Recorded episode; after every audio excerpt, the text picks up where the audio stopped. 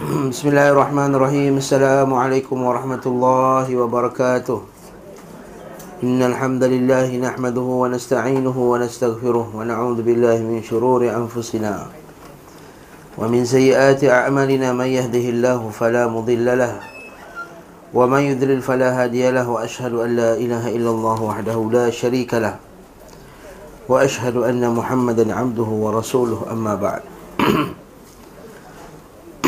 Kita sambung pengajian kitab Zadul Ma'ad pada bab yang seterusnya iaitu faslun fi hadihi sallallahu alaihi wasallam fil asma'i wal kuna.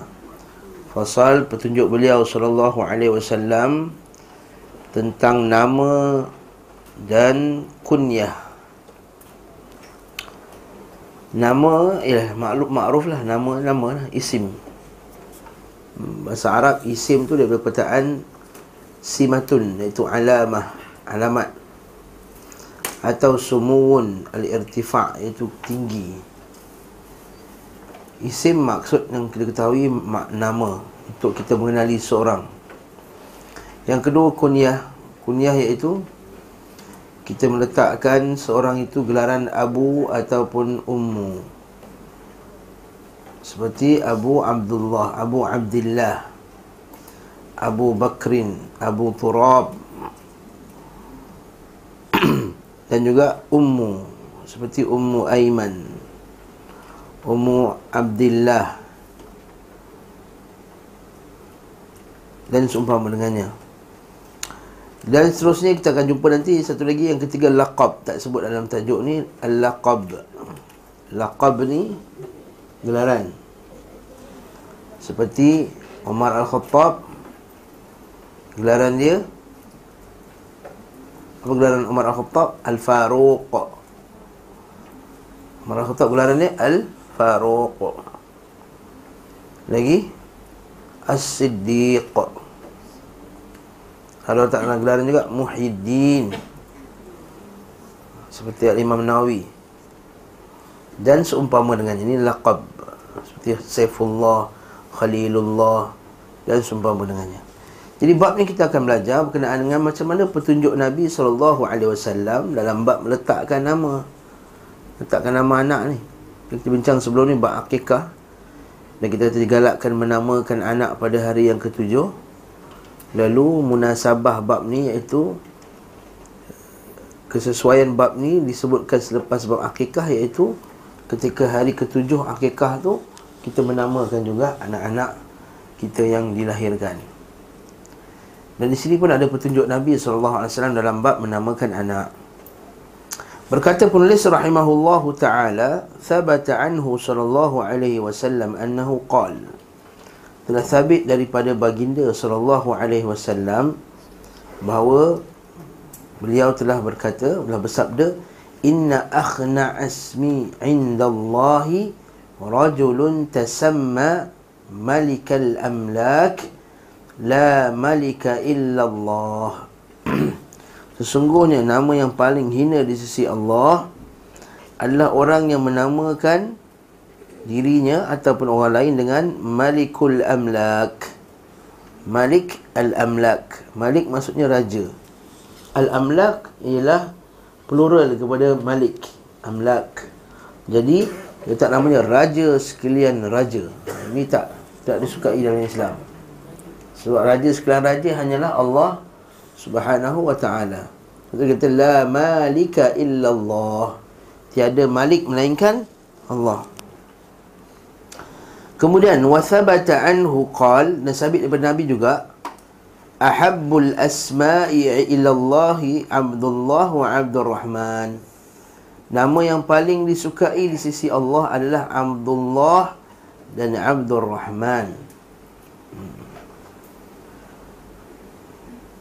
Wa asdaquha dan nama yang paling benar sekali yang paling jujur sekali adalah Harith wa Hammam.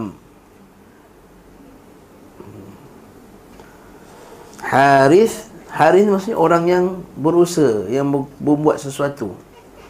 Hammam dalam dalam dalam kurungan tu orang yang ber, berkehendak. Hammam Bukan hammam ni Kalau hammam dengan hak tu toilet.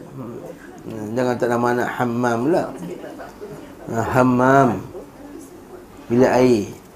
Toilet pun boleh. Kalau hammam bahasa moden Toilet lah. Kalau bahasa lama Tempat mandi air panas. Okay Lepas tu Nabi kata jangan uh, Seburuk-buruk wanita adalah Yang meletakkan pakaiannya Di hammam. Di mana tempat pemandian awam Sebab apa nanti aurat ter Terbuka hmm. Kalau tempat macam tu pun tak boleh Kalau apa Swimming pool lagi tak boleh ha? ha okay. Jadi kalau nak mandi swimming pool juga Beli yang Hotel yang ada pool private ha. ha. Ada banglo Kat Melaka tu satu Eva Mosa ke apa dah Nama tempat tu ha. Sewa banglo tu 700 semalam ha. Pool tu ha, mandilah Okey, jadi itu cerita lain. Tapi yang kita kata sini Harith wa Hammam. Kejap lagi kita akan tengok dalam bab ni, dalam bab yang akan datang, kenapa nama ni dipanggil nama yang paling jujur sekali, nama yang paling benar. Boleh kenapa? Sebab nama ni letak kat siapa-siapa pun kena. Sama ada orang tu jahat ataupun baik. Sebab apa? Kalau haris tu maksudnya orang yang buat sesuatu, yang bekerja tentang sesuatu. Sama ada dia bekerja dalam perkara yang baik atau bekerja, bekerja yang yang jahat. Jadi betul nama kata ini nama yang paling benar sekali. Kalau tak kat orang tu betul, kena nama tu kat orang tu. Sama ada dia buat benda yang baik atau buat yang jahat, dia haris. Hamam pula kalau dia berkehendak buat jahat, dia berkehendak buat baik. Tetap juga dia seorang yang hamam. Kalau letak nama orang tu contohnya Karim, pemurah, tentang dia bakhil. Tahu tak? Tak nama Latifah. Latifah maksudnya lembut. Tengok gangang dalam ofis. Bukan main garang. Latifah. Ha, ya betul. Kan? Tapi nama Haris dengan Hammam ni kena tak siapa-siapa pun tepat. okay. Betul. Nama kata fa asdaqul asma nama yang paling benar sekali wa asdaquha ialah Haris wa Hammam wa aqbahuha yang paling buruk sekali adalah harbun wa murrah. Ha.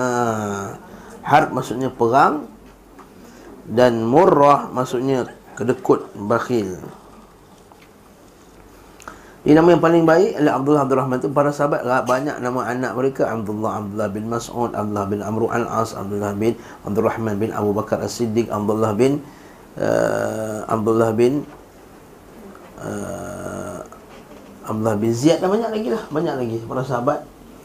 Abdullah bin Amr bin Nufail dan banyak lagi sahabat. Nama sahabat nama dia Abdullah. Sampai terkenal? Ada empat Abdullah kan? Abdullah bin Abbas. Abdullah bin Amr al-As. Uh, apa Abdullah al-Arba'ah tu. Empat Abdullah yang terkenal tu. Abdullah bin al-As. Abdullah bin Umar. Kita ingat satu lagi. Hmm? Ada bab ni insya-Allah. Apa hukum menamakan anak dengan Muhammad? Ha nanti ada insya-Allah. Okey. Wa thabata anhu annahu qala dan sabit juga daripada Nabi sallallahu alaihi wasallam la tusammi la tusammina ghulamaka yasaran wala rabahan wala najihan wala aflah fa innaka taqulu athammata athammat huwa fala yakunu fayuqalu la dan Nabi juga dia kata Jangan engkau beri nama anakmu Yasar. Kemudahan Rabah Keberuntungan. Najih Orang yang beruntung. Aflah Orang yang paling berjaya.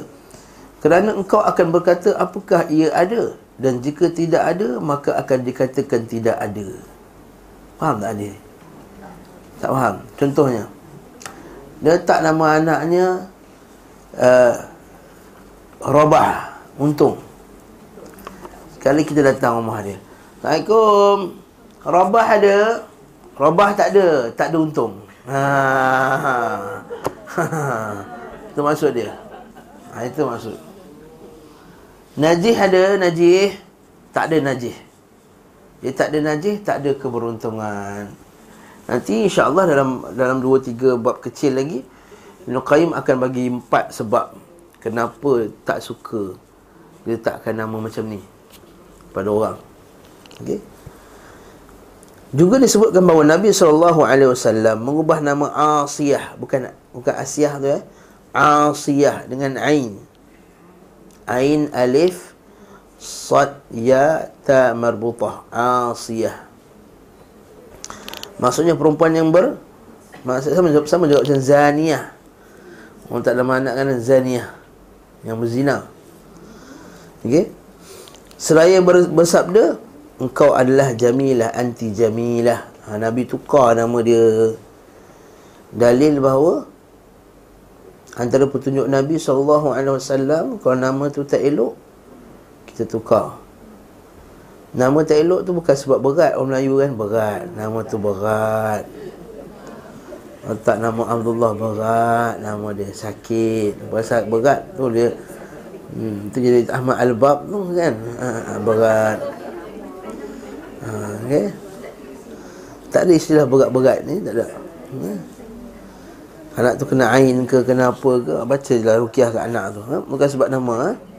Sebab tu lah Nabi tak suka tadi nama-nama Sebab benda-benda ni akan menyebabkan Jadi tasya'um Nama yang tak elok jadi dahulu Juwairiyah namanya Barrah. Ha, Barrah yang terbaik sekali, yang paling baik. Betul kita juga tak digalakkan letak nama anak. Sekejap lagi dah akan beritahu semua sebab ni. Tak boleh tak nama anak macam yang terbaik Perempuan yang ter khairun nisa Ada nama khairun nisa sini ha, Rasul tak nama kan Itu makruh sebenarnya tak nama anak macam tu ha, Khairun maksudnya Sebaik-baik wanita Sebab sebaik-baik wanita hanya empat orang je Betul tak? Sebaik wanita empat orang siapa? Khadijah lagi Aisyah lagi Bukan Maryam lagi Asia. Ya, itu je. Fatimah. Ha. Kalau dia tambah, boleh tambah Fatimah sekali. Hmm. Ha. Khadijah, Aisyah, Maryam, Asia dan Fatimah. Ha? Maryam ibu Isa. Ibu Isa alaihissalam. Dah dapat dah empat-empat ni. Ha. Tu Nabi kata wanita yang sempurna empat je. Jadi jangan cari kesempurnaan pada isteri-isteri yang lain, wanita-wanita yang lain. Ha. Ya, pandai masak, tiba-tiba saya sebut dulu kan. Pandai masak, tak pandai bergurau. Serius je. Tak pandai buat lawak kan. Demi lawak pun tak kelakar. Ya, ada orang macam tu kan.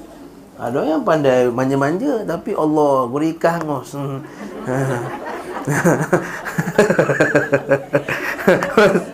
Maksudnya jangan jadi kesempurnaan ha, Yang sempurna empat tu je Itu pun Sempurna-sempurna tu pun Nabi pernah merajuk dengan Aisyah ke tak? Nabi pernah merajuk Aisyah apa? Ha, sampai Omar masuk campur Sampai Nabi Tak nak sentuh semua sisi dia Okey Okey, tu cerita lain. Jadi Nabi tukar Ju- Juwairiyah ni isteri Nabi juga kan? Juwairiyah binti Harith. Asalnya nama Barrah yang terbaik Nabi tukar Juwairiyah. Maka Rasulullah SAW mengubahnya menjadi Juwairiyah. Zainab binti Ummu Salamah. Ummi Salamah berkata Rasulullah SAW melarang menggunakan nama ini yakni Barrah. Beliau bersabda la tuzakku anfusakum. Allahu a'lamu bi ahli al-birri minkum. Kalian janganlah mensucikan diri kalian. Ha, tak nama anak Atqa yang paling bertakwa sekali. Ha. tak kena nama tu. Okey. Ha. Okey. Okey. Janganlah kalian mensucikan diri kalian. Allah lebih mengetahui apa yang baik di antara kalian, orang yang baik. Bahkan ini tepat dengan perintah Allah Taala dalam Quran wala tuzakku anfusakum. Allah Taala dalam Quran, janganlah kamu me- mentazkiyahkan diri kamu. Maksudnya apa? Mensucikan dengan akulah yang paling aku ni setakat dosa kecil ni aku tinggalkan dah. Ha, itu tu zakut anfusakum. Ha, aku kalau campur dengan ahli maksiat ni aku tak terkesannya. Aku dah mengaji akidah dah apa surah solihin apa semua. Tafsir dengan Ustaz Kariman dah khatam lah apa semua. Ha, itu zakut anfusakum. Ha, macam tu lah kata itu adabnya kalau kita nak puji orang katakanlah Warafi'ah nak, nak nak nak menentukan soal lelaki ha? Lelaki tu sudah insan taklim juga Dia tanya saya Ustaz Macam mana okey ke dia tu? Nampak rajin datang kuliah Setiap minggu muka dia je. Ha, Kan datang kuliah. Saya nak nikahkan anak saya okey ke? Saya pun kata Masya Allah dia tu Setakat yang saya kenal Memang tak pernah punting kelas. Akhlak dia baik Tapi Wala uzaki ala Allahi ahada. Aku tak puji seorang itu di atas nama Allah melainkan seorang maksudnya aku tak akan puji melainkan apa yang aku nampak. Ya Allah Taala ingin tahu dia punya hakikat yang sebenar kebaikan. Ha, itu macam tu cara dia. Ha, cara cara nak cari menantu yang betul yang sunnah. Ha. okey? Gelap Abu Rafi'ah Beliau juga sallallahu alaihi wasallam, beliau sallallahu juga mengubah nama Asram. Pada bahasa Arab Asram. Hmm, asram maksudnya yang memotong. Ha. memotong. yang memotong atau terpotong menjadi zur'ah. Ha, zur'ah apa dia? Tanaman zur'ah. Dan rumah Abu Hakam menjadi Abu Shuraih. Ha, Abu Hakam ni kisah ni menarik. Abu Hakam ni sebenarnya orang namakan dia Abu Hakam. Baca nota kaki bawah tu, nombor 88 tu. Hadis riwayat Abu Daud, An-Nasai dan Al-Bukhari dan kitab Al-Adabul Mufrad dari hadis Miqdam bin Shuraih. Dari ayahnya, dari kakeknya, dari atuknya, Hani. Bahawa ketika ia pergi kepada Rasulullah SAW bersama kaumnya, Beliau sallallahu alaihi wasallam mendengar mereka memanggilnya Abul Hakam. Ha, tengok eh orang panggil ini Abul Hakam. Atuk ni orang panggil Abul Hakam. Fada'ahu Rasulullah sallallahu maka Rasulullah panggil dia. Inna Allah huwal hakam wa ilaihi al-hukum. Ha. Allah Ta'ala itulah hakam sebenarnya. Hakam tu apa? Tempat mengambil hukum. Tempat bertahkim. Sang hakim.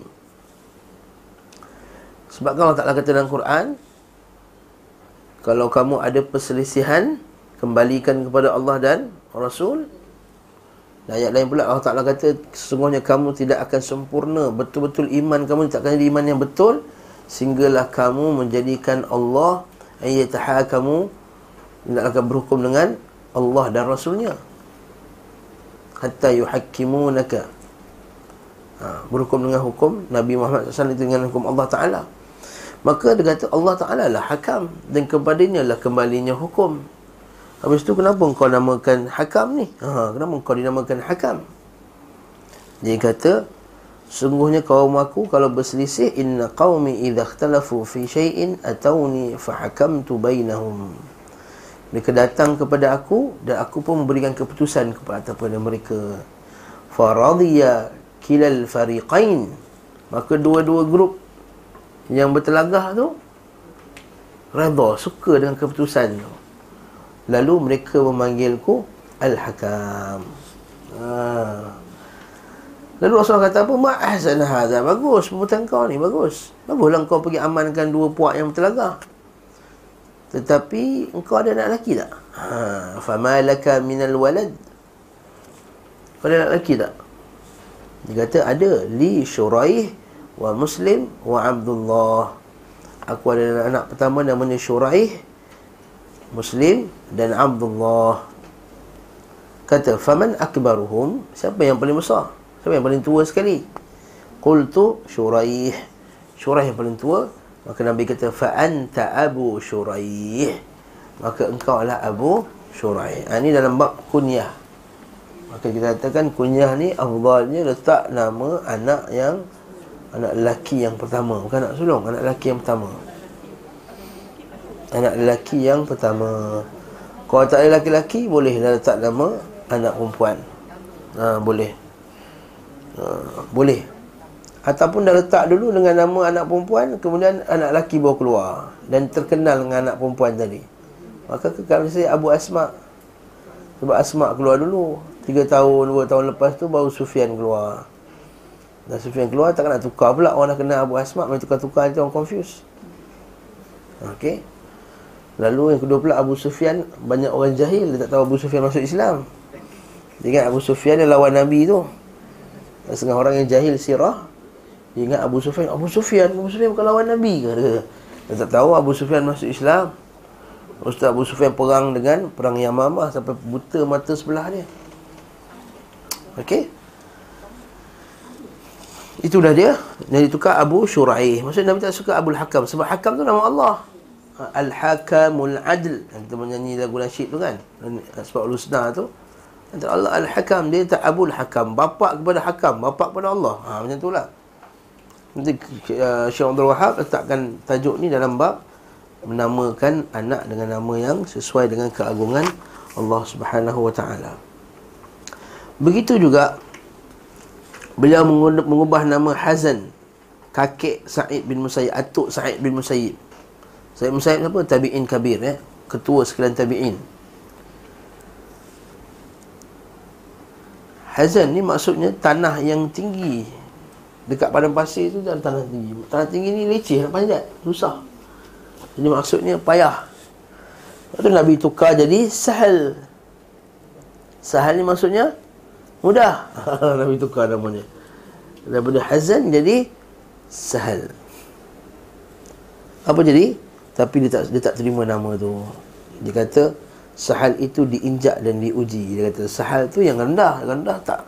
Senang orang senang-senang orang pijak orang apa. Tanah tinggi mulia. Orang tak pijak special tak semua orang boleh naik.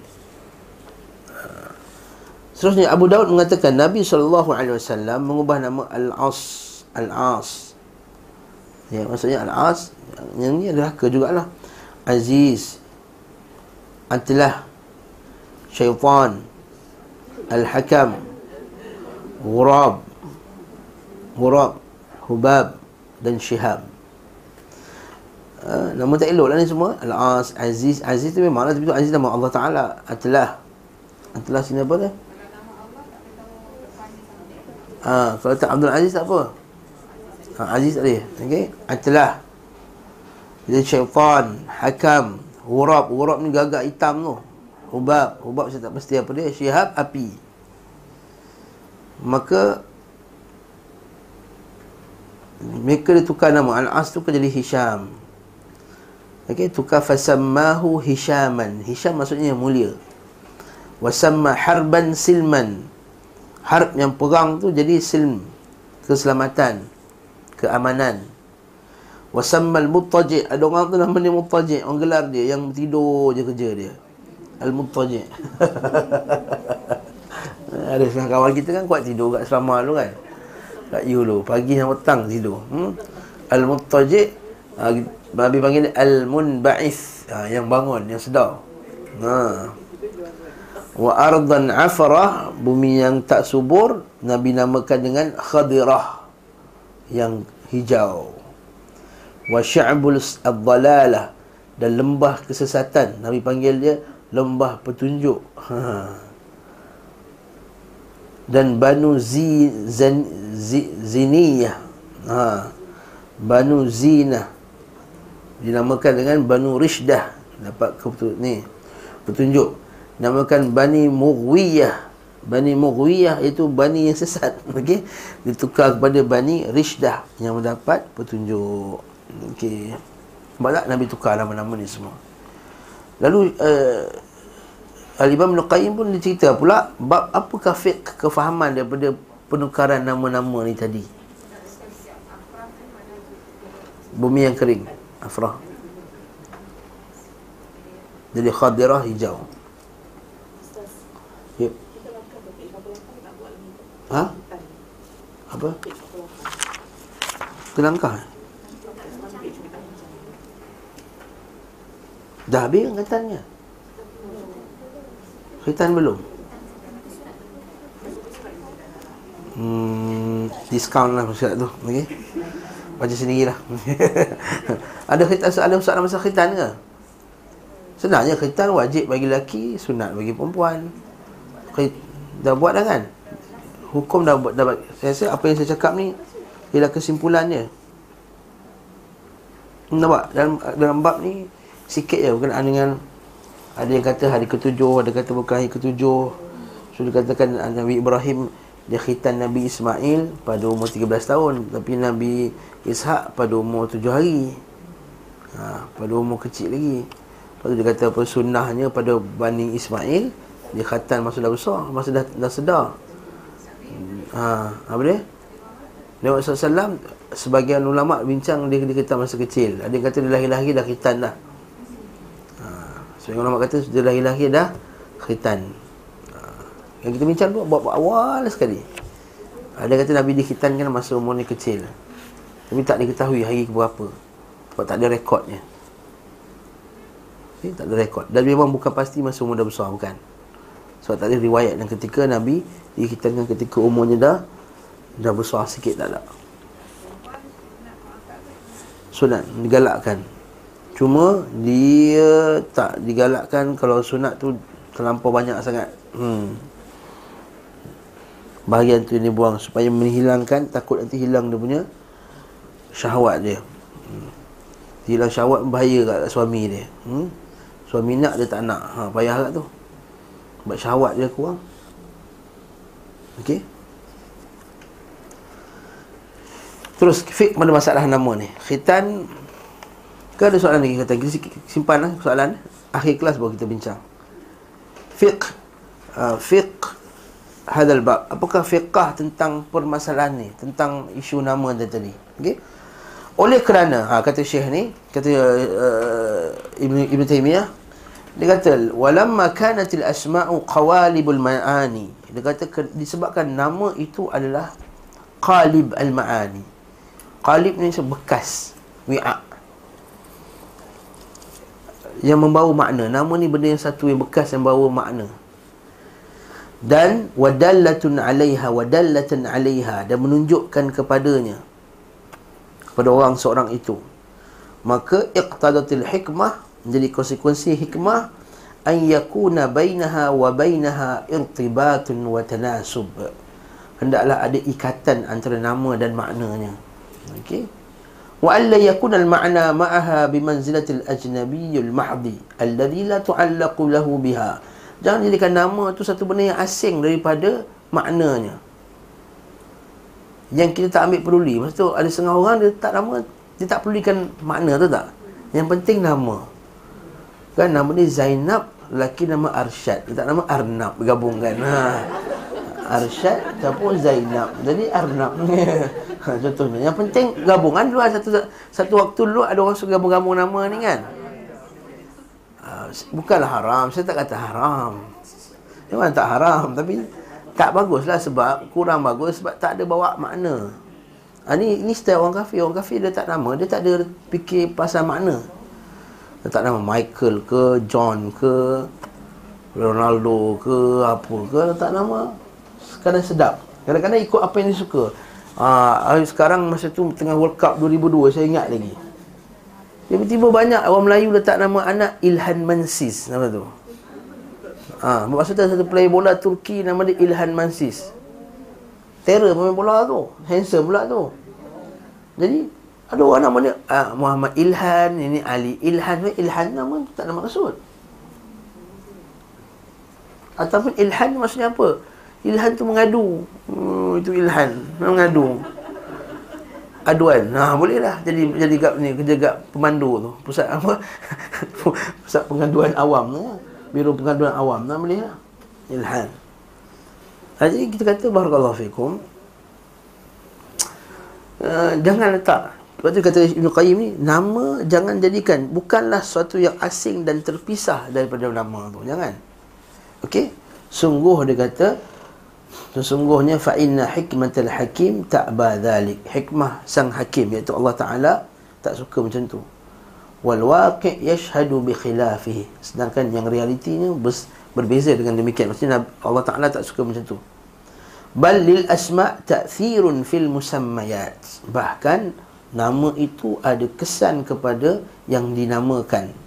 Walil musammayat ta'athur dan yang dinamakan itu terkesan juga dengan nama-namanya dari segi kebaikan ataupun buruk. Dari segi khifah berat ataupun ringan dari segi tafah wal kathafah gesit dan lamban. Maksudnya kathafah beratnya Latafah dan lembutnya nama tersebut. Latafah wal kasah dan kasarnya nama orang tu.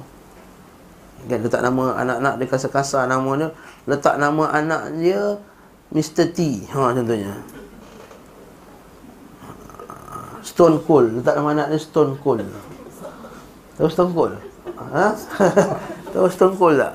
Orang perempuan mungkin tak tahulah Stone Cold ni wrestler tu hmm. Letak anak nama anak Stone Cold Muhammad Ali Stone Cold hmm. Jadi anak tu Stone Cold apa ya Sekali tengok poster Stone Cold ha, Muhammad Wadal Bogam macam ni Dia pun Oh nak jadi Stone Cold Kerja dia nak nak langgarkan kepala orang. Gedung-gedang Gedung-gedang Stone Cold. Bukan Stone Cold jagung Bukan. Stone Cold. Bukan Stone Cold. Ha? Stone Cold Cold. Makhraj tak betul eh? Jadi Barakallah. Jadi ini Jangan tak nak macam tu. Betul tak? Okey. Saya nak tengok antara tu orang tak mana anak dia Muhammad Schumacher. Ha, ada seorang. Orang Melaka lah tu.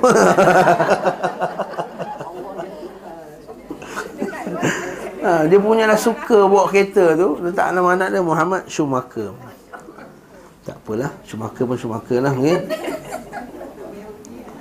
Wa qallama nampak? Ha, sebab tu kata ada syair Arab eh wa qallama absarat aina kadha laqabin illa wa ma'nahu in fakkarta fi laqabih.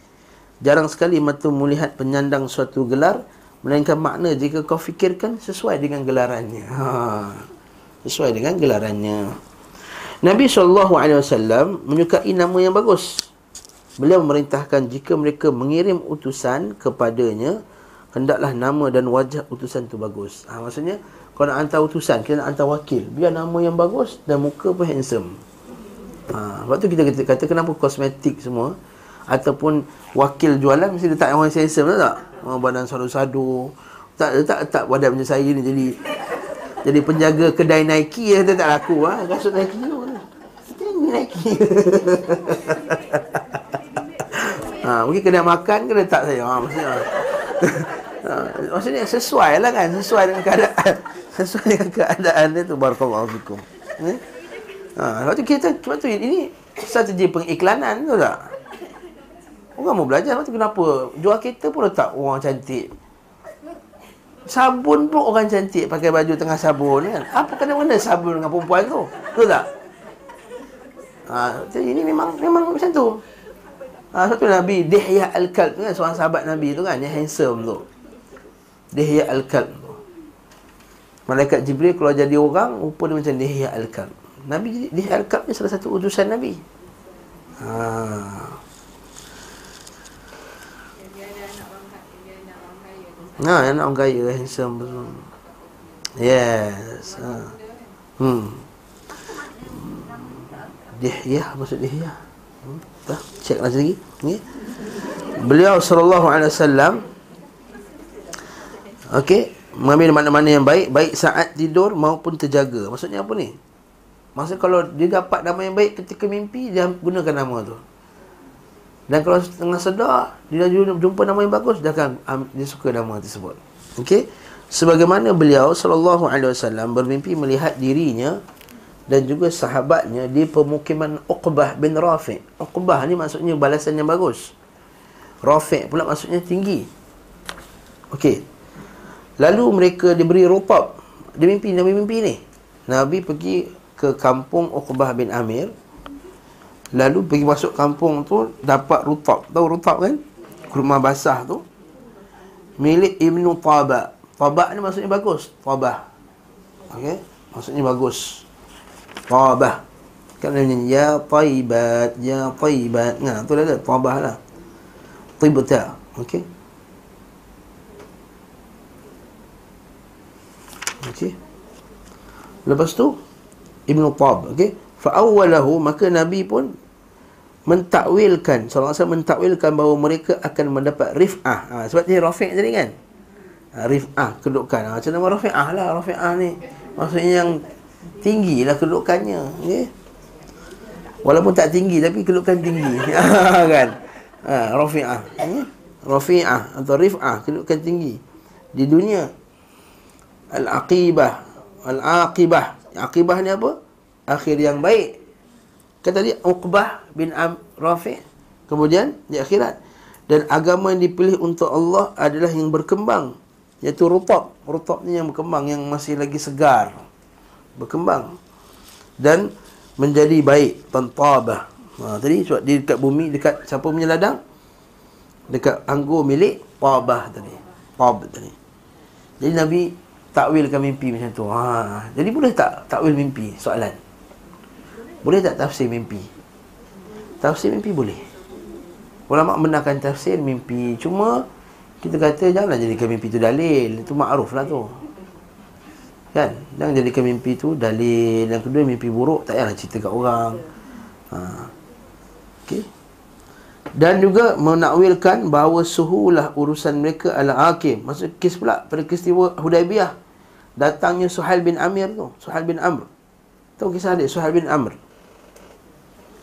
Kan bila Nabi SAW tahun ke-6 nak pergi umrah. Nabi dah rindu sangat kat Mekah lah. Pergi umrah. Bila pergi umrah, on the way tengah jalan, terhalanglah dengan orang musyrikin. Sebab masa tu Mekah, milik orang musyrikin lagi. Lalu dia tak kata tak boleh pergi tahun ni. Jadi buat perjanjian. Perjanjian Hudaibiyah. Haa antara wakil dalam perjanjian Hudaibiyah itu ialah Suhail bin Amr. Maksudnya Suhail bin Amr tak Islam lagi. Yang masa perjanjian tu kan tukar nama lah. Muhammad Muhammad Rasulullah. Dia suruh tukar jangan Muhammad Rasulullah. Kalau kata kalau engkau Rasulullah tak adalah kami datang sini kata buat perjanjian. Kami dah ikut engkau lah wahai Muhammad. Tu Bismillahirrahmanirrahim. Dia kata Bismillah Allah kami kenal. Ar-Rahmanirrahim kami tak kenal. Buang gitu ini semua sahabat tak puas hati kecuali Abu Bakar Siddiq saja yang sejuk. Yang yang patuh pada Nabi SAW. Lalu perjanjian tersebut yang diwakil orang kafir itu orang musyrikin pada zaman itu ketika itu adalah Suhail bin Amr. Suhail ni adalah tasghir kepada Sahlun. Sahlun maksudnya apa? Senang. Suhail maksudnya mudahlah. Jadi Nabi kata apa?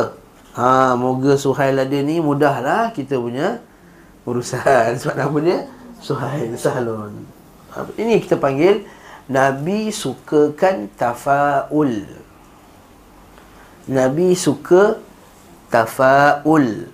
Nabi tak suka tasya'um. Saya ulang balik. Nabi suka tafaul. Nabi tak suka tasya'um sallallahu alaihi wasallam. Nabi tak suka tasya'um. Apa tafaul ni? Tafaul ni kita cakap benda-benda baik. Dan suka namakan dengan benda yang baik. Tasya'um ni suka cakap benda-benda yang tak elok. Apa contoh tafa'ul? Tadilah. Macam Bani tadi tu Bani Mughwiyah Nabi tukar jadi Bani Rishdah Aufrah Nabi tukar jadi Khadirah Lepas itulah juga uh, Nanti kita akan belajar Yathrib Demam sakit-sakit tukar jadi Madinah. Orang yang sakit patutnya marid. Al-marid, sakit. Nabi panggil orang panggil matbub yang disembuh. Orang sakit ni panggil matbub pula, panggil orang yang sembuh pula. Begitu juga dengan padang pasir. Padang pasir ni tempat kebinasaan sebenarnya. Orang mati apa semua tak tak cukup air diletakkan mafazah. Orang Arab gelarkan padang pasir sebagai mafazah bi mafazatin. Mafazah. Sebab apa? Mafazah tu tempat keselamatan. Ha, maksudnya duduk kat padang pasir selamat. Dan Nabi tak suka tasya'um. Tasya'um ni macam kita lah. Macam saya sebutkan. Katakanlah. Tasya'um. Mim. Ta. Shin alif hamzah buat rumah kat luar mim. Tasya'um. Tasya'um ni apa dia? Asy'um. Asy'um maksudnya apa? Celaka lah tak ada benda tak bagus. Nabi tak suka tasya'um. Nabi tak suka cakap-cakap tasya'um ni. Okey? Contohnya Contoh tasya'um. Uh, masa kes saya contoh eh. Contoh live yang saya pernah kena tasyaum ni. Orang tu bagi tasyaum. Contoh tasyaum yang tak elok eh. Masa tu hari tu saya nak balik ke Kuala Lumpur daripada Kota Baru naik kapal terbang.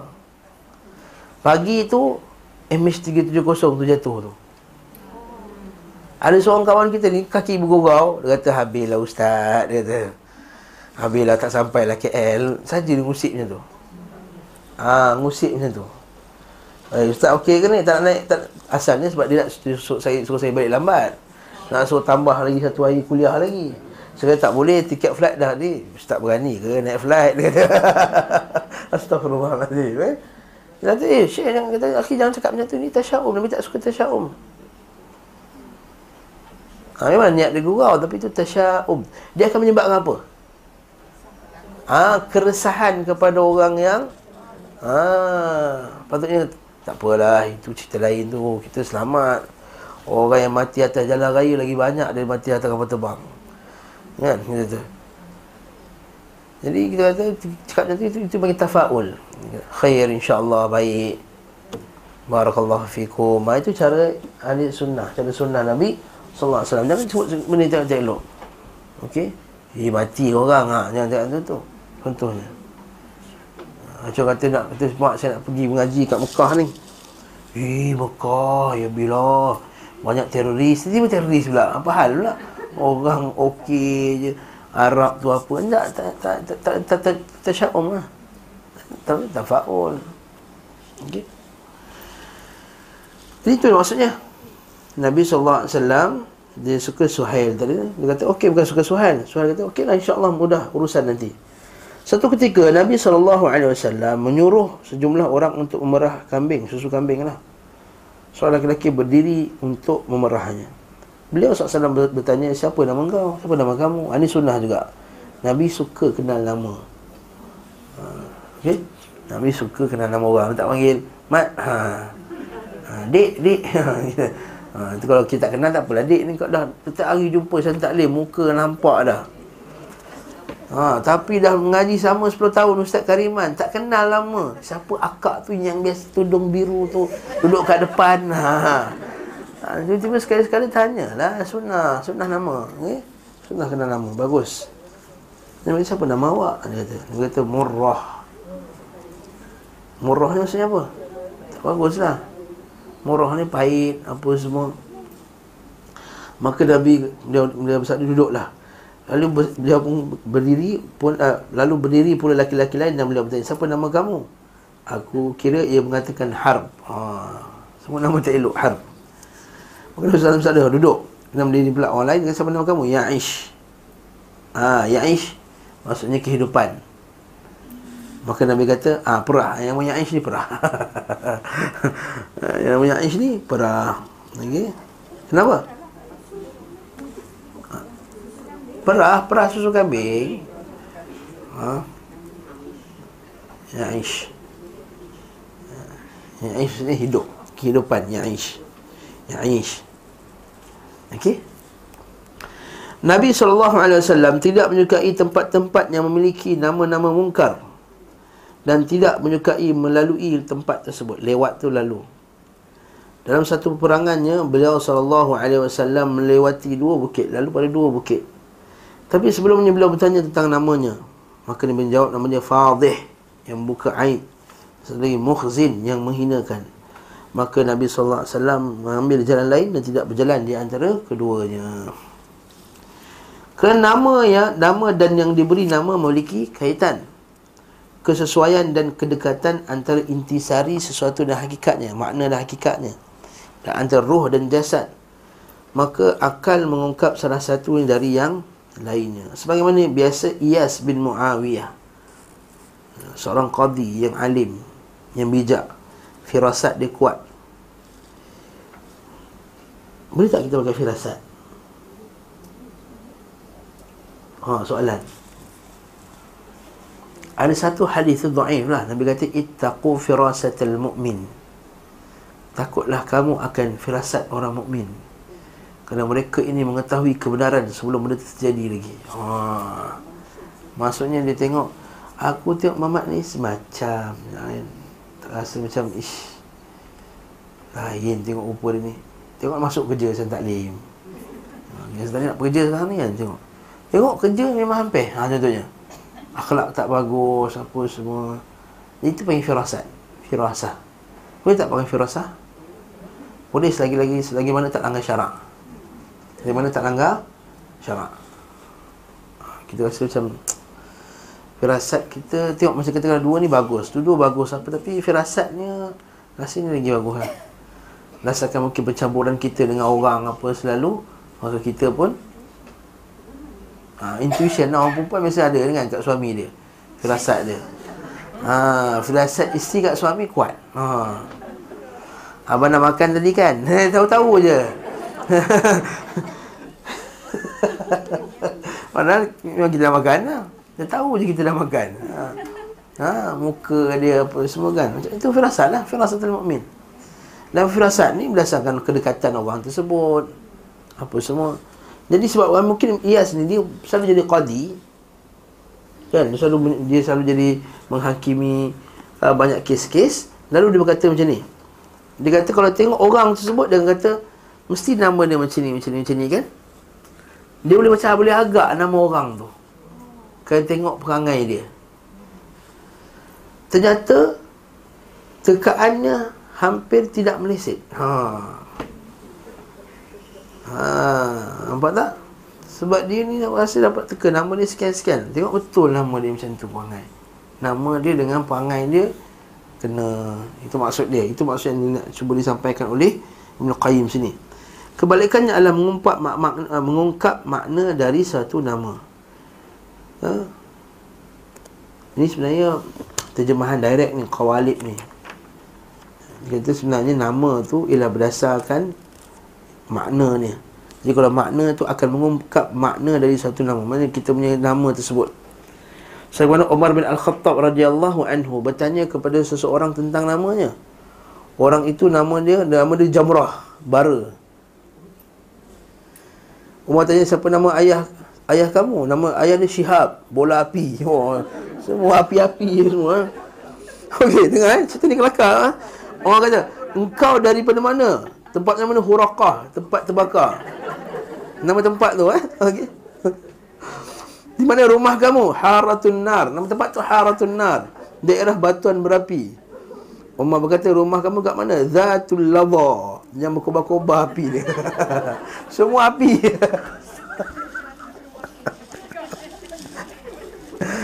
Maka Umar berkata, pergilah. Sungguhnya rumah kau dah terbakar. Memang betul orang tu balik kampung ni terbakar rumah dia. Allahu Akbar. Ini kita kata nama ada kesan kepada depan. Umar mengungkap roh dan maknanya dari nama-nama itu. Sebagaimana Nabi SAW pernah mengungkap nama Suhail, kemudahan urusan mereka pada peristiwa Hudaibiyah. Betul, lepas peristiwa Hudaibiyah, orang Islam senang urusan ni. Alhamdulillah. Dengan izin Allah Subhanahu Wa Taala mudah. Dan kenyataannya seperti yang beliau SAW katakan dan memerintahkan umatnya untuk memperbaiki nama seraya seterusnya mengabarkan mereka akan dipanggil pada hari kiamat dengan nama itu. Ha, tak nama yang bagus lah. Kasihnya Syekh kata sekarang ni orang dah suka nama ajam dah daripada nama-nama suka nama ajam tu nama ajam tak? Nama nama luar lah. Ha, putih, nama apa semua. Memanglah orang kata ustaz Nama ni selagi mana bagus Bolehlah pakai Betul tak? Betul lah tu Sebab dia kata Nabi tak tukar nama orang musyrikin jahiliah kepada Nama lain Ya Kan?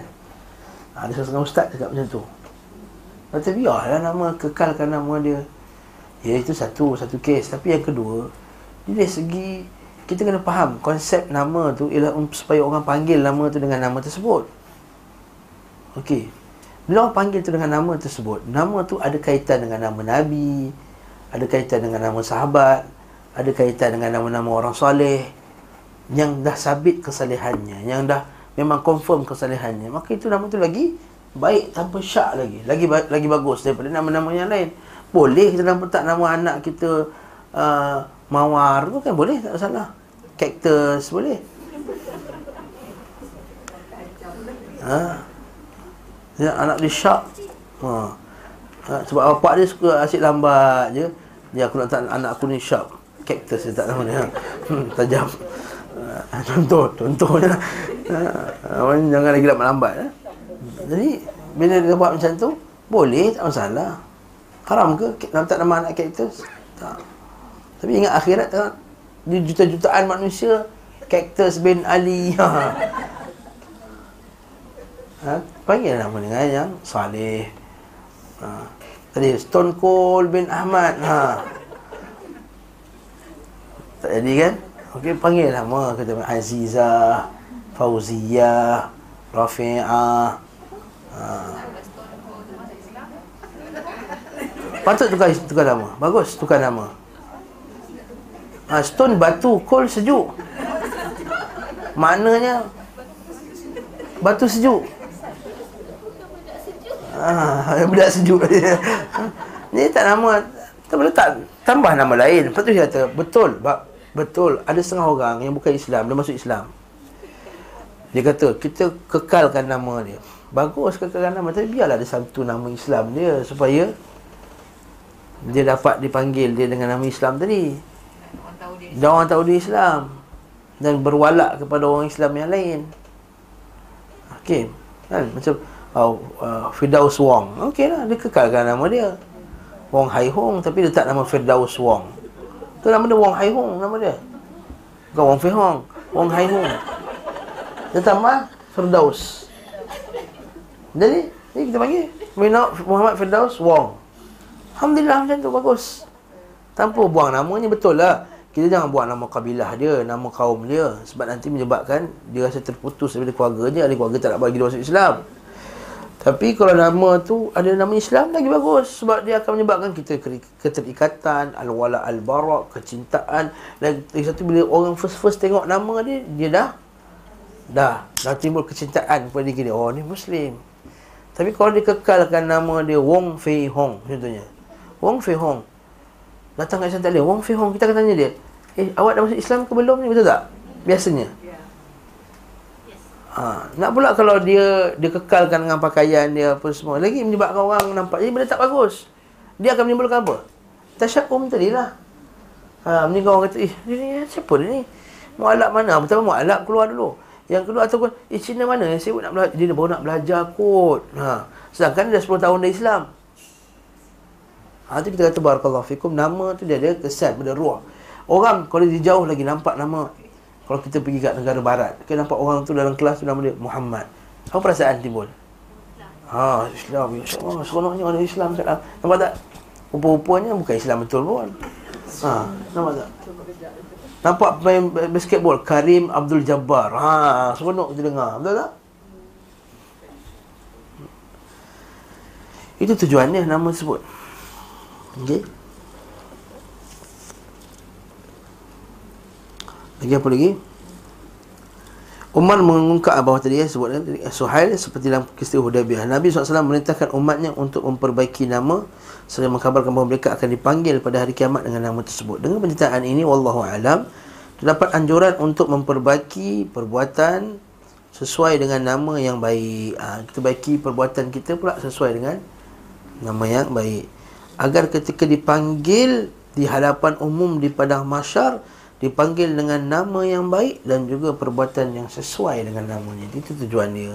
Kita tak nama anak kita Khadijah. Ha? Janganlah panggil, panggil dia Ditch lepas tu. Ha, Ditch. Ha. Kathy. Ha, kalau Ditch tu okey lagi. Ha. Kathy, ha, Kathy lagi ya. Nanti dia ingat Kathy apa? Penyanyi yang putih tu mana dia? Katy Perry ha. Ha. Eh, cik semua tak nak ngaku kenal Katy Perry. Ha. Macamlah warak sangat.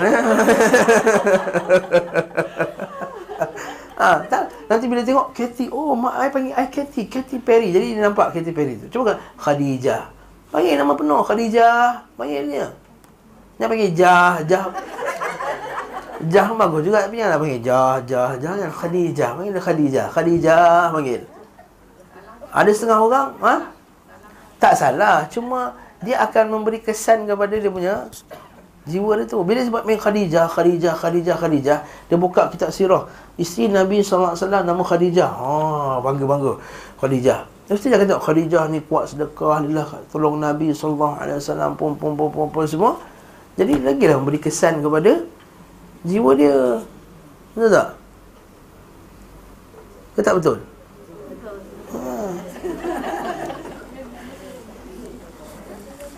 Ya. Betul.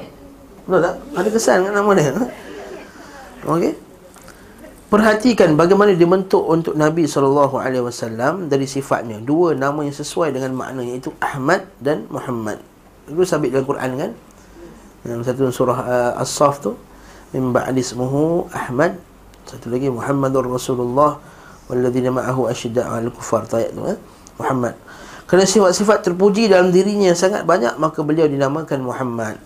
Sedangkan ditinjau dari kemuliaan dan keutamaannya dibanding selainnya, maka beliau dinamakan Ahmad. Ahmad yang paling terpuji. Muhammad yang punya banyak sifat terpuji. Terjadi terjadi kaitan antara nama dengan yang diberi nama sebagaimana kaitan roh dan jasad. Hmm. demikian juga nama kunyah nama panggilan Abu Jahal ha, bapa kebodohan Nabi SAW gelar Abu Jahal Kepada siapa? Nama sebenarnya Abu Hakam bin Hisham Abu Hakam bagus betul tak? Asal tadi kan? Ha, panggil Abu Jahal. Begitu juga dengan hmm? Maksudnya kunyah sesuai dengan sifat dan maknanya Abu Jahal. Dan antara dia adalah makhluk Allah yang paling berhak menerima kunyah ini. Begitu juga kunyah Abu Lahab. Hmm, Abu Lahab, Lahab maksudnya api. Lahab maksudnya api. Oleh itu oleh Allah SWT untuk Abdul Uzza Nama asalnya Abdul Uzza Nama bahala pula tu kan Kerana akhir hidupnya menuju kepada neraka yang bergejolak hmm?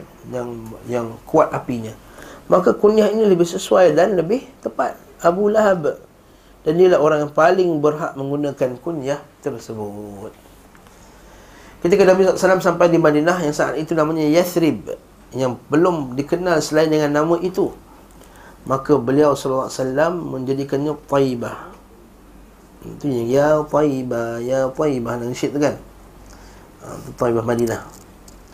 Sebab nama Yathrib dari segi lafaz memiliki kaitan dengan penamburan tanah. Sedangkan nama taibah memiliki kaitan dengan makna minyak wangi Yathrib ni sakit demam la tasribi lana la tasbi tasrib lana al-yawm kata dalam Quran maka tak ada sakit lagi dah untuk kita Maka Madinah berhak menyandang nama itu dan semakin bertambah padanya keharuman yang lain. Keharumannya ini memberi pengaruh untuk merealisasikan namanya dan semakin menambah keharuman baginya di samping keharuman yang sudah sedia ada. Itu tak Madinah sekarang? Seronok tak pergi Madinah? Betul? Pergi Madinah seronok, tenang. Ya Mekah walaupun ada Kaabah. Tapi kat Madinah lagi. Semua kata macam tu. Di Madinah lagi best lah. Ha. Lagi sebab Madinah orang tak berebut pula tawaf.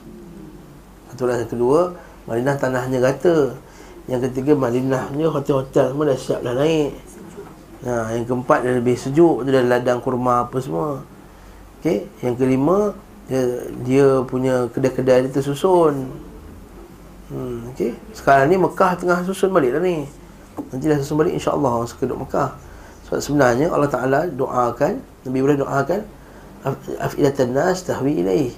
Jadikan hati manusia ini terpaut pada Kaabah tu ke Mekah tu.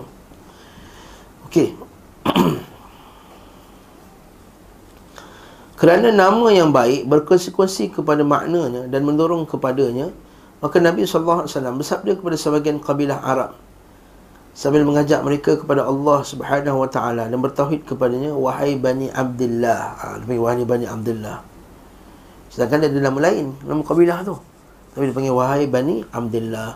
Soalnya Allah telah memperbagus nama kalian dan nama bapa kalian. Perhatikanlah bagaimana beliau SAW mengajak mereka untuk beribadah kepada Allah Azza wa Jal dengan perantaraan nama yang bagus. Itu nama bapa mereka dan makna yang kondusif untuk dakwah. Perhatikan, ha, enam orang yang melakukan duel dalam perang badar. Duelnya mana? Dia lawan dua, satu-satu, one by one. Perang Badar kan perang pertama. Sebelum perang yang besar tu berlaku tu bertembung ramai-ramai tu, dia hantar Islam hantar tiga wakil Orang musyrikin hantar Tiga wakil ha, Tengok siapa nama tiga wakil orang kafir tu Yang pertama Syaibah Syaibah ni maksudnya dah tua Tua bangka Ha, beruban. Utbah daripada Atab Itu celaka. Dan Al-Walid Yang baru dilahirkan. Hmm. Maksudnya lemah lagi Baru, baru lahir Walid.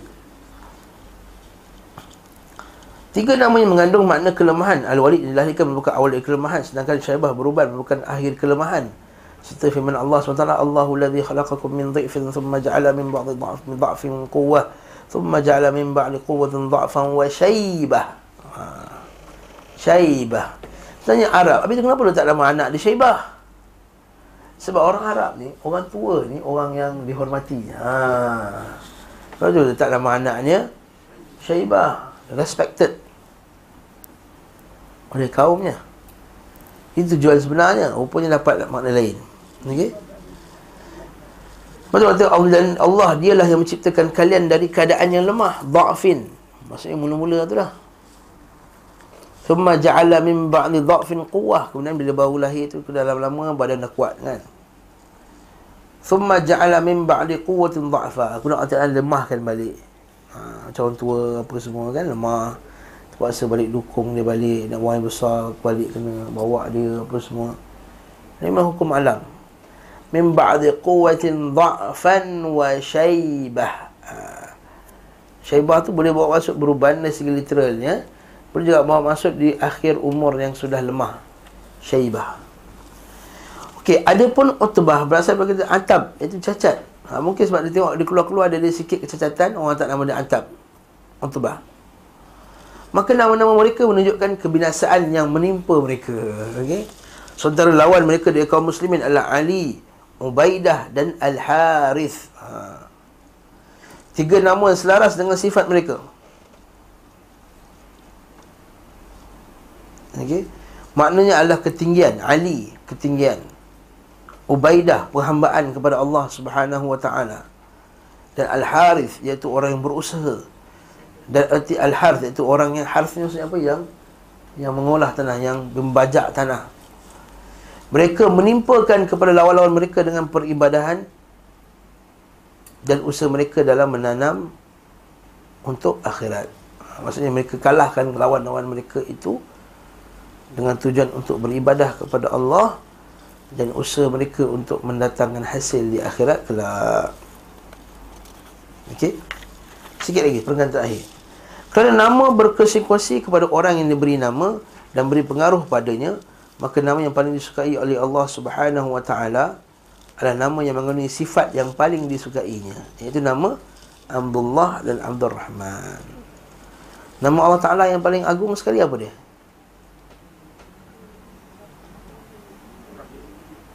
Nama Allah Taala yang paling agung sekali. Allah. Allah satu. Allah yang paling hebat sekali. Sebab nama Allah itulah nama kepada semua sifat-sifat yang lain. Betul kalau Allah kata huwallahu allazi la ilaha illa wal malikul quddusul ma'al kan? Jangan sebut kan? Dan dialah dia warrahmanur rahim wa la ilaha illallah warrahmanur rahim kan? Allahu la ilaha illa huwa al hayyul qayyum dan dialah Allah tiada Allah dialah Allah itulah al hayyul al qayyum maksudnya semua nama Allah Taala lain terletak di bawah nama Allah satu okey yang kedua nama Abdul Rahman Ar-Rahman Ar-Rahim Itu Ar-Rahman tak boleh bagi nama kepada makhluk yang lain Ar-Rahman Penisbatan peribadatan kepada lafaz Allah dan lafaz Ar-Rahman lebih disukai Allah Azza wa Jalla daripada penisbatan kepada selain keduanya seperti Al-Qahir dan Al-Qadir. Ha, nama Allah Ta'ala juga Al-Qahir dan Al-Qadir. Tapi kalau banding dengan Abdullah dengan Abdul Qadir, mana lagi Allah Taala suka? Abdullah. Ha, okey. Ha, itu kaedah kita faham tu. Abdul Rahman lebih disukai Allah Subhanahu Wa Taala berbanding Abdul Qadir dan Abdullah lebih disukai berbanding Abdul Rabih. Hal itu kerana kaitan antara hamba dan Allah adalah peribadatan secara murni. Uh, sedangkan kaitan antara Allah dan hamba adalah rahmat semata-mata. Dengan rahmatnya seseorang hamba mendapatkan kewujudannya. Oh, ayat dia canggih sangat tu. Eksistensinya. Existence tu, existence. Kewujudannya dan juga kesempurnaan kewujudan tersebut. Dan dengan rahmat Allah lah kita sempurna dapat bercakap, dapat dapat melihat. Lepas tu kita suka letak nama Abdullah dengan Abdul Rahman. Sebab Ar-Rahman tu rahmat. Hamba Allah yang beri rahmat. Kerana rahmat Allah Ta'ala lah kita ni hidup. Ha, sebab tu jadikan Abdul Rahman. Itu lebih disukai. Tujuan Allah Subhanahu Wa Ta'ala mengadakannya adalah beribadah kepadanya semata-mata disertai rasa cinta, takut, harap, pengagungan dan penghormatan. Dan ini tujuan ni. Kenapa kita tak nama anak kita Abdul Rahman dengan Abdullah? Uh, ini kelebihan lah sebab tak nama anak Abdullah dengan Abdul Rahman. Maka seorang yang bernama Abdullah hamba Allah berarti ia telah beribadah kepadanya dengan makna namanya yang mustahil dipalingkan kepada selainnya. Maksudnya tak boleh kita letakkan Abdul kepada dia lain kan? Abdul Kaabah tu Nabi SAW tukar nama Abu Bakar, Abu Bakar Siddiq asalnya Abdul Kaabah tukar jadi Abu Bakar Abdullah bin Abi Quhafah kan asalnya Abdul Kaabah tukar jadi Abdullah bin Abi Quhafah hmm? Kerana rahmatnya mengalahkan kemurkaannya inna rahmati sabaqat ghadabi kata hadis Nabi. Nabi kata sesungguhnya rahmatku mengalahkan kemurkaanku kata Nabi SAW maka rahmat lebih dia sukai berbanding kemurkaan. Dan Abdul Rahman lebih disukai daripada Abdul Qahir. Itu dia kenapa dia punya justification kenapa Allah Taala lebih suka Abdullah dan Abdul Rahman. Wallahu taala a'lam bis-shawab.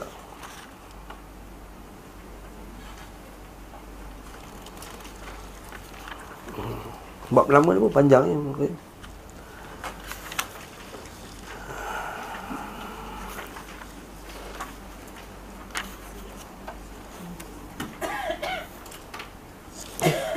Ada apa-apa? Ibad jamak Abid seorang.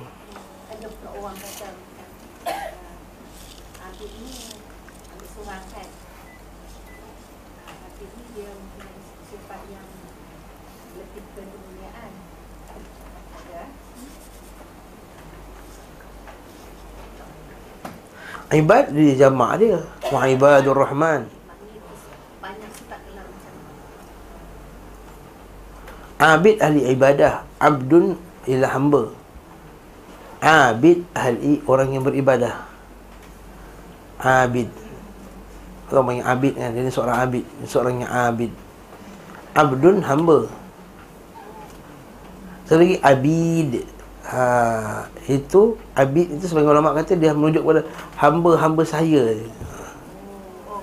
Ha, Abid. Ha, Itu ada Abid. Ha tetapi kalau tiga-tiga tu itlakkan kepada Allah SWT Dia tiga-tiga jadi hamba Allah. Abidullah orang menyembah Allah. Abdullah hamba Allah. Abidullah hamba saya Allah. Jadi dia tunduk kepada perintah Allah lah. Ha, Ini Sebab tu setengah orang tak nama anak dia Abid.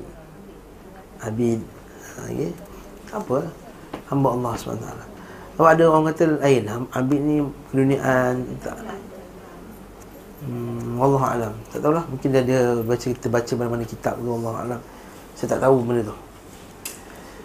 Okey, uh, insya-Allah uh, Sabtu ni sekali lagi pengumuman iaitu uh, kuliah khas berkenaan dengan Dajjal siri kedua oleh Ustaz Anli. Pada Sabtu ni pukul 11.30 pagi. Okey, wallahu alam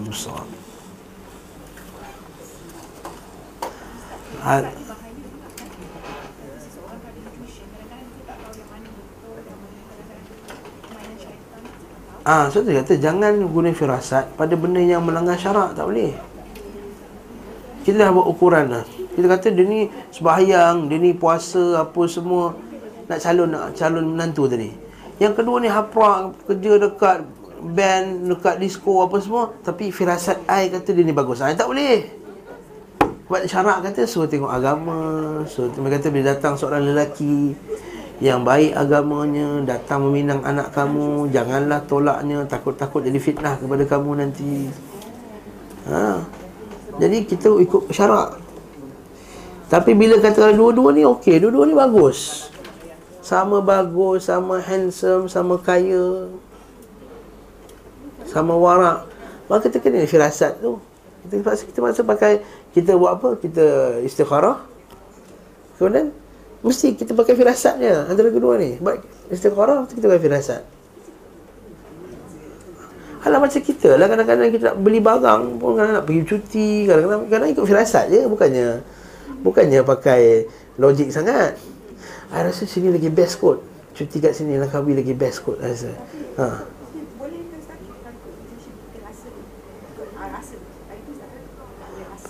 Rasa boleh lepas dah syarak Lepas syarak Jangan rasa sebelum syarak Tanya Belum tanya hukum lagi Dah ikut rasa Tak boleh. Ha, Ini mendepankan kita punya Nafsu daripada Allah dan Rasulnya. Tak boleh. La tuqaddimu baina yadayillahi wa rasul. Jangan kamu mendahului Allah dan Rasulnya. Faham tak? Saya kata firasat ni bila kita dah Dah tengok syarak, dah tanya ustaz-ustaz, dah kata apa Ustaz kata kata bagus dulu, bagus. Dia ni belajar hadis, hafal Quran apa semua. Ni pun belajar hadis, hafal Quran. Ha. Dia ni keluarga yang baik, bapak ni ulama. Ni pun keluarga dia baik, bapak dia ulama. Dia ni pelembut, dia ni pun pelembut. Cakap sopan, cakap sopan. Hai, macam mana ni confuse? Maksudnya kita bagi firasat. Ha? ha? Anak dia pilih pakai apa pun? Mesti pakai firasatnya. Saya suka firasat ni Saya kata hmm, Mak rasa yang dia lah mak So apa? Tak Rasa macam Rasa macam sesuai je Ah, nampak? Itu firasat lah tu Yang rasa-rasa tu Firasat lah Dan orang yang salih ni Allah Ta'ala bagi dia firasat ni Biasanya tepat Biasanya Tapi bukan semestinya Dan bukan langgar syarak Ada setengah orang sufi pula Tok Guru dia ikut firasat Langgar syarak Lepas tu kata Tok Guru dia betul Mana boleh ha? Faham tak? Sebenarnya kita ni setiap hari pun firasat kan? Nak makan mana? Nak makan sambal hijau ke? Nak makan dekat Jasima? Hmm. Tak rasa, Ni ha, kadang-kadang. Nak makan kari Dulu kari sedap Jasima pun sedap Bidayah pun sedap. Hmm. Ha Tekak kadang-kadang. Kalau kata tekak sama je. Kalau tekak sama. Saya rasa nak hmm, Saya rasa hari ni ni lagi best kot. Ha, Saya rasa. Bebas